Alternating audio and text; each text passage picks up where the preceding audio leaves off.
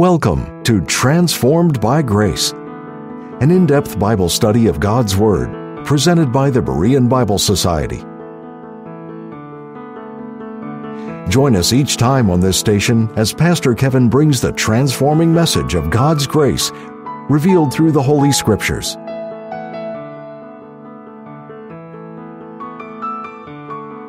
The number of stars just in our galaxy is staggering.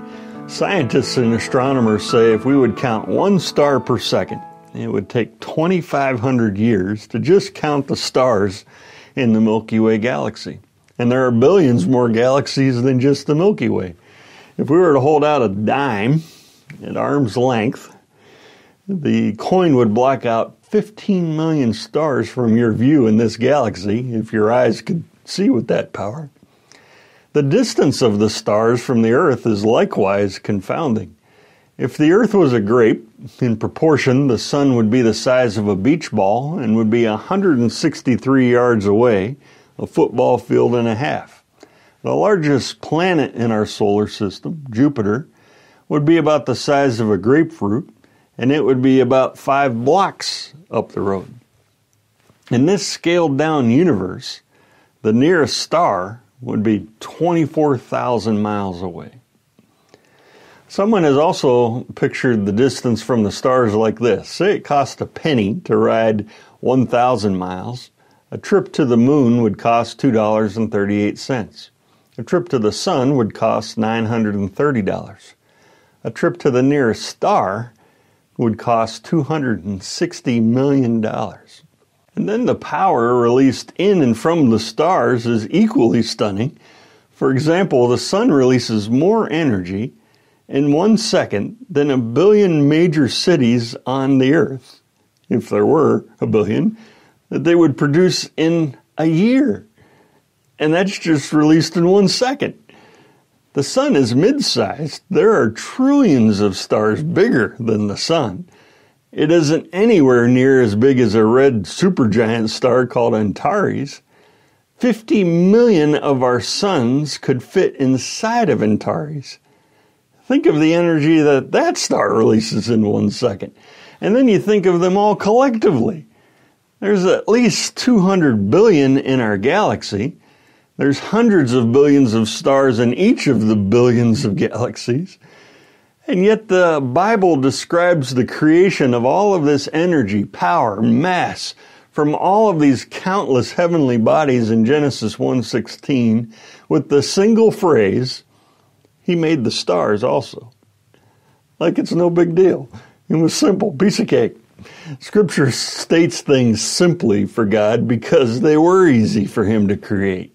God is all powerful the energy of all of the stars is still an immeasurably small token of the infinite divine energy and power of God. With this episode, we'll begin a series called Creation Psalms. We're going to take a look at a, different psalms that deal with the topic of creation and God as the creator and sustainer of all things. Psalm 19, verse 1 reads The heavens declare the glory of God, and the firmament showeth his handiwork. God, who created the heavens and all that is within them, must be the sole object of our worship and praise. We don't worship the sun, the moon, or the stars. We look past them and we worship and give praise to their Creator, to the one who made them. According to this song, God's majestic universe contains a message it is a bold announcement to all. The psalm the psalmist shows how the universe is God's billboard about his glory. The heavens and its expanse are the work of his hands and declare his glory. All anyone has to do is go out and look up at the sky day or night, and the heavens are declaring how great God's glory and greatness is.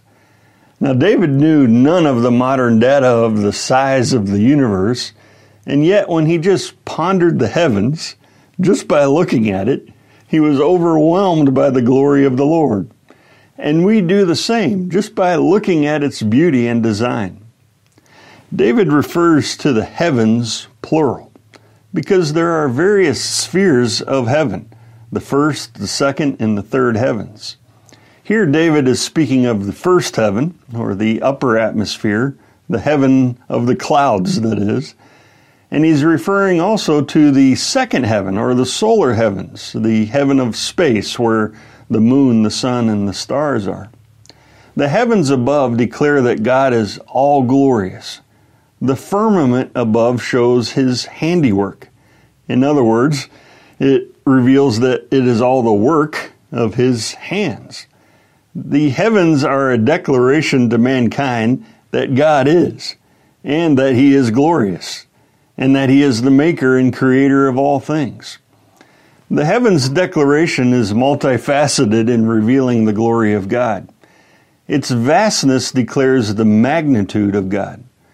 The order and perfect timing of planetary movements declare his precision and wisdom. Their beauty reveal his splendor. The majesty of the heavens is evidence of an even more majestic creator. The size of the universe speaks to God's greatness. Astronomers often call it the known universe because it's farther than we can know and understand, and the end of it will never be found. Its size, though, isn't primarily to make a statement about us, although it does, telling us that we are tiny beyond description. We see from verse 1 that the size of the heavens primarily makes a statement about God, who is even more immense and greater than it is. It's about declaring His glory. You'll often hear scientists say that the universe is an oversized habitation for us to live in. If the universe was created just for us to dwell, it is too huge for us. But what if the universe's primary purpose is to display the awesomeness and majesty of the one who created it? What if it is to reveal the infinite size, power, and glory of the one who created it? Then the universe is just the right size. It is perfect. Dr. Arthur Harding, in his textbook on astronomy, asked, Who can study the science of astronomy and contemplate the starlit heavens with a knowledge of the dimensions of the celestial bodies, their movements, and their enormous distances, without bowing his head in reverence to the power and the God that brought this universe into being and safely guides its individual members.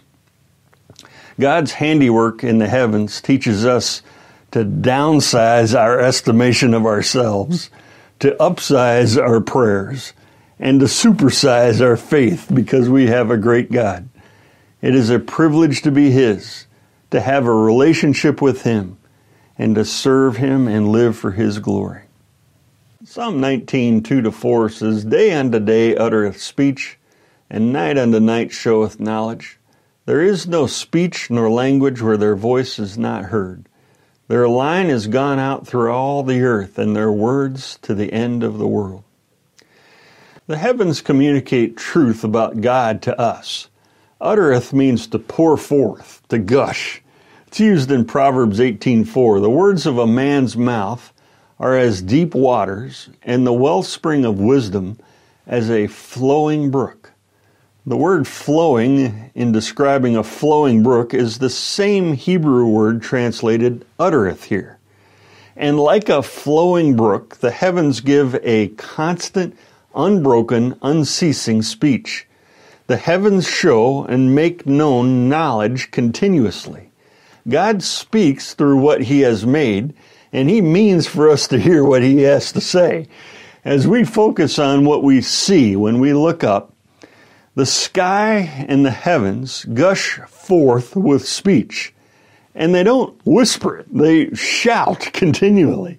God is talking to the world all day and all night, every day and every night, everywhere in the world by His creation. There is never a moment during day or night when creation ceases to speak, flow, and breathe out its witness to the glory of God. The message God conveys through the skies reaches the mind and the heart without the means of ordinary literal words or speech.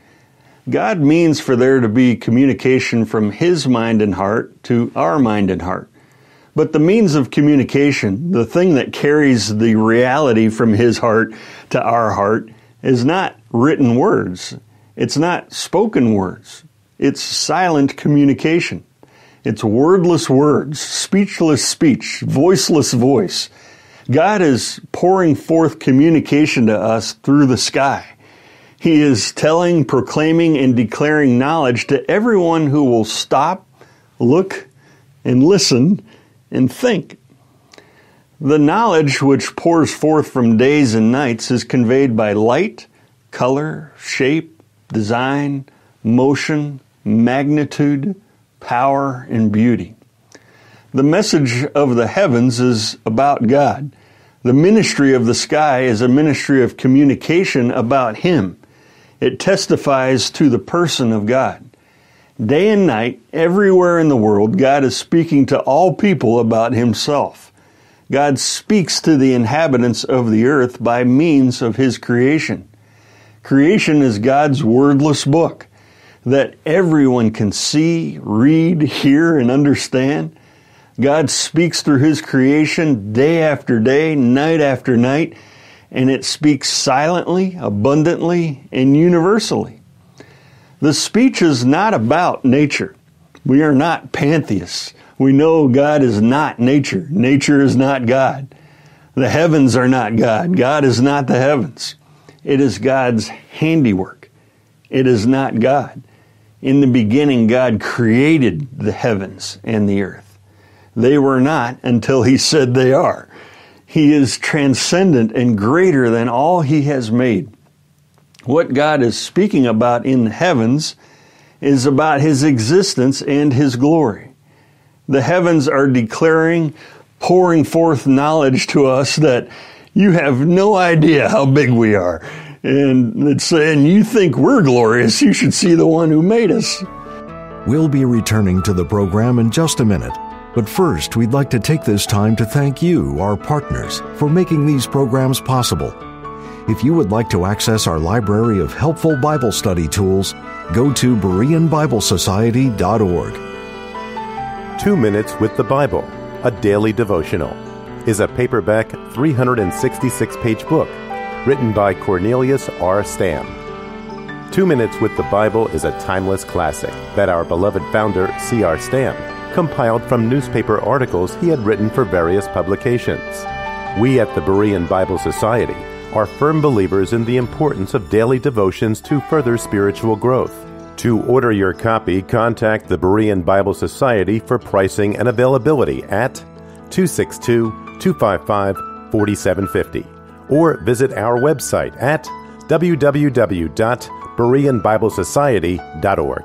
To receive our free full color 32 page monthly magazine, The Berean Searchlight, call 262 255 4750 or subscribe online at www.bereanbiblesociety.org.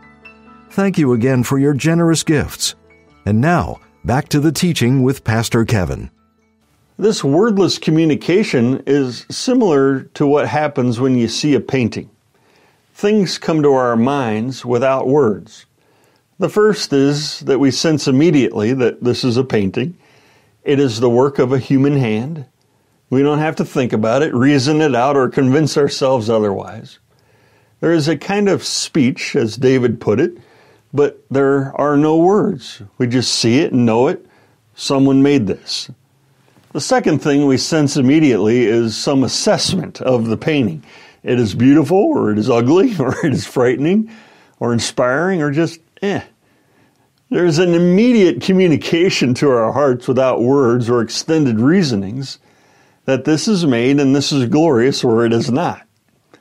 And this is similar to what David means when he describes the skies as speaking without speech about the work of God's hand and about the glory of God's person. God shows us the sky every single day, the sun and the moon and the stars and clouds and remarkable sunrises and sunsets with varying colors and vibrancy. And immediately, with no audible words, we just know that this was made.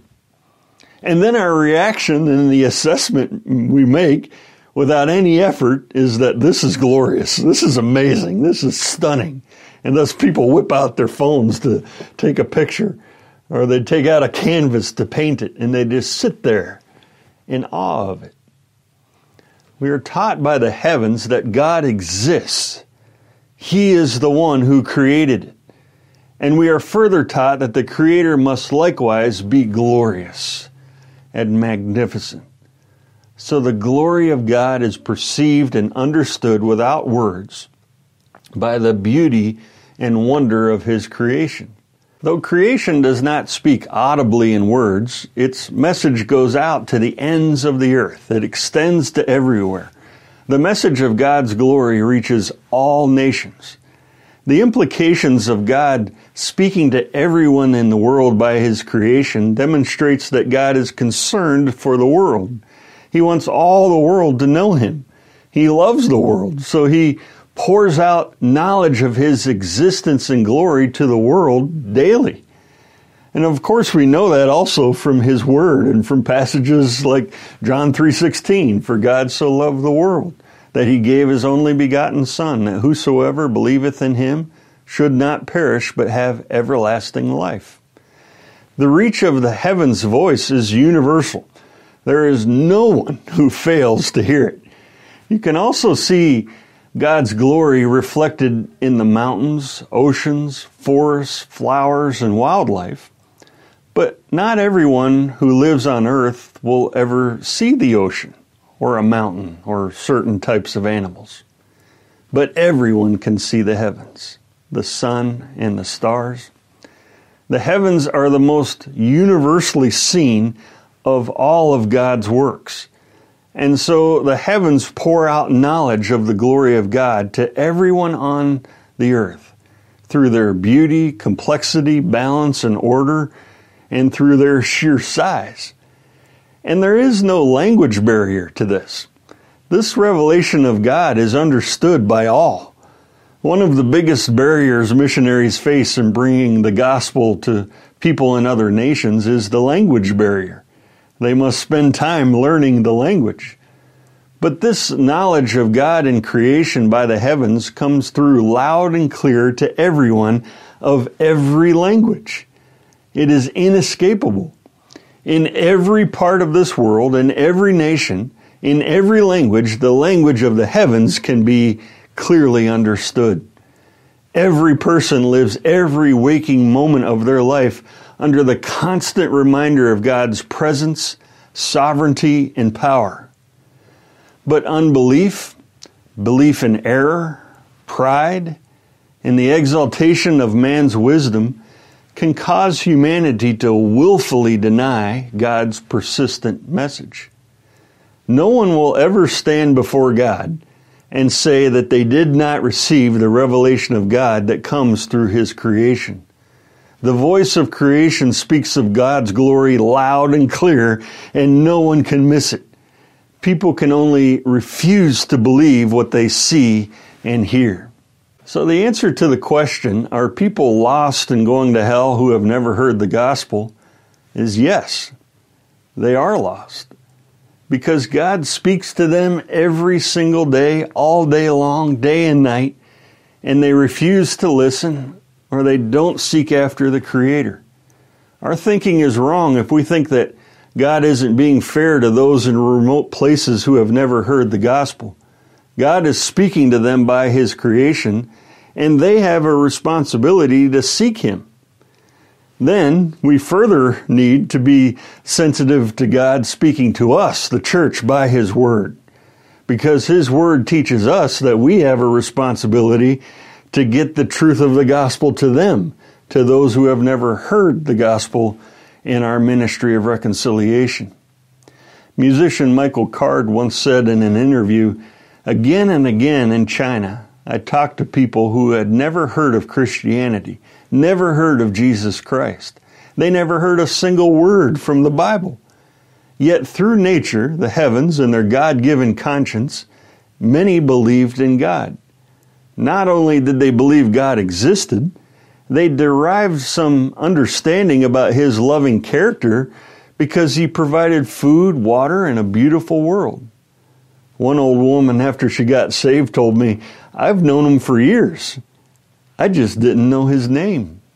Creation provides us with some knowledge of God, but it does not provide the saving knowledge of God. A person can look at creation and understand that God exists, but knowing that God exists does not save a person. A person can understand from creation that God is caring, all powerful, and wise, but knowing God's attributes does not save a person. Creation's testimony is not enough by itself. General revelation of God through nature cannot convert sinners into saints, but it does make them accountable. Salvation comes through the special revelation of the Word of God and faith in the gospel of grace that Christ died for our sins and rose again. Faith comes by hearing, and hearing by the word of God.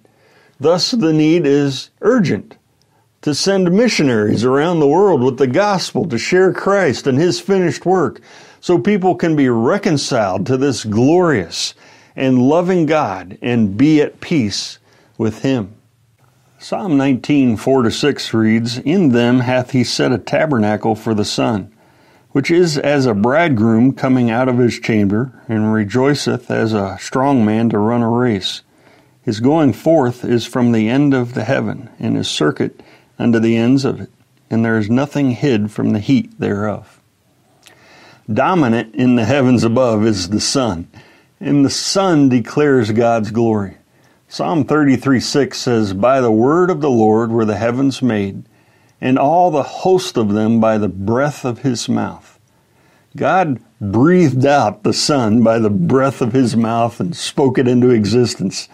The size of the sun God created is so big that one million earths could fit inside it. God placed the sun the perfect distance away from the earth, 93 million miles providing just the right level of heat and light. If the sun was any closer, we'd burn up. If it was further away, we'd all freeze. God created the sun 400 times the size of the moon, but 400 times further away. So that's why it appears the same size in the sky.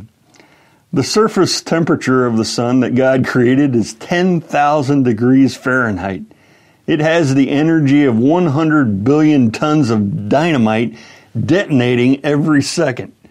And God just opened his mouth and spoke this massive flaming ball of energy and extraordinary heat into existence. And he maintains it. It's held by him. Without him, it would cease to be. Without his sun that he created, life would cease to be on this earth and that sun declares God's glory. No one other than God could create, sustain, and employ such a heavenly body as the sun. As the sun goes down for the night, David poetically and beautifully pictures the heavens as a tabernacle or tent for the sun. It is there that the sun encamps for the night. David then wrote that as it arises every morning, it does so as a bridegroom coming out of his tent on his wedding day, excitedly leaving his chamber to claim his bride. Like a groom bursts forth out of his house on his wedding day, the sun bursts forth and rises. And that feeling of newness and joy, of the anticipation and excitement of a married couple's new life together, is like the start of each new day and the sun's new journey through the sky. The message when the sun bursts forth and rises in its colors of red, orange, gold, and lavender in the eastern sky, the message is the glory of God. And then as the sun rises, David states that it becomes like a race across the sky. It rises at one end of the heavens and makes its circuit to the other. The sun moves through the arc of the heavens like a strong man running a race, he says. And like a vigorous athlete running a race, it does so with power, with determination. It never falters and it never tires. The course or circuit for the sun begins at the eastern end of the heavens and continues on down to the western horizon where the course ends. Its course is seen by all who live on the earth every morning, every day, without fail, and it faithfully gives glory to God. As the sun runs its circuit across the sky, verse 6 states that it finds no boundary from which its heat can be hidden. Its heat pervades every remote corner and crevice of the world. There is nothing hidden from the heat of the sun. The sun serves all who live on the earth. Nothing is hidden from its heat. Even on the cloudiest, darkest day, the light of the sun illumines and warms the surface of the earth. God gave the sun to provide light and heat for everyone. It is part of His common grace to all mankind. The Lord said in Matthew 5 45, For He maketh His sun to rise on the evil and on the good. No matter where you live, you cannot escape the testimony of the sun, which testifies every day to a good and powerful and gracious God. God's majesty as revealed in the heavens makes us realize how far we fall short of Him and who He is and His glory, and how small and weak we are in comparison to Him. And it makes us realize the wonder of Jesus Christ, God's Son, the glorious creator of all things, coming to this world to be our Savior and die for our sins, so that we might have peace with God and then rejoice in hope of the glory of God. As God speaks and reveals His glory so consistently by His creation, it makes us realize that God is faithful and that God is in control.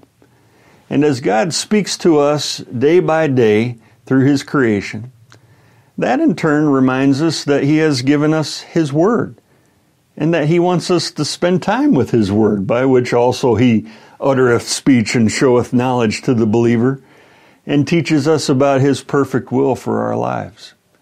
The heaven declaring the glory of God further makes us realize that we should live for something bigger than ourselves, that we should live for the glory of God and not try to find happiness or satisfaction in lesser things.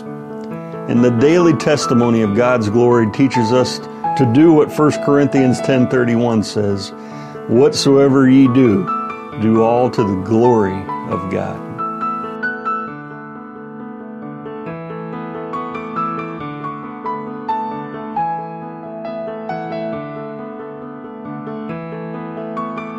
Thank you again for tuning in to Transformed by Grace. We appreciate your prayer support and the financial gifts.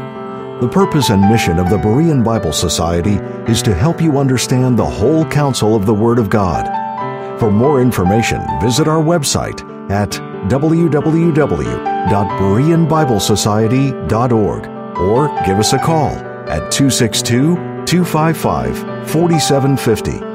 Or if you prefer, Write us at the Berean Bible Society, P.O. Box 756, Germantown, Wisconsin 53022. Now, until next time, may you be transformed by God's grace.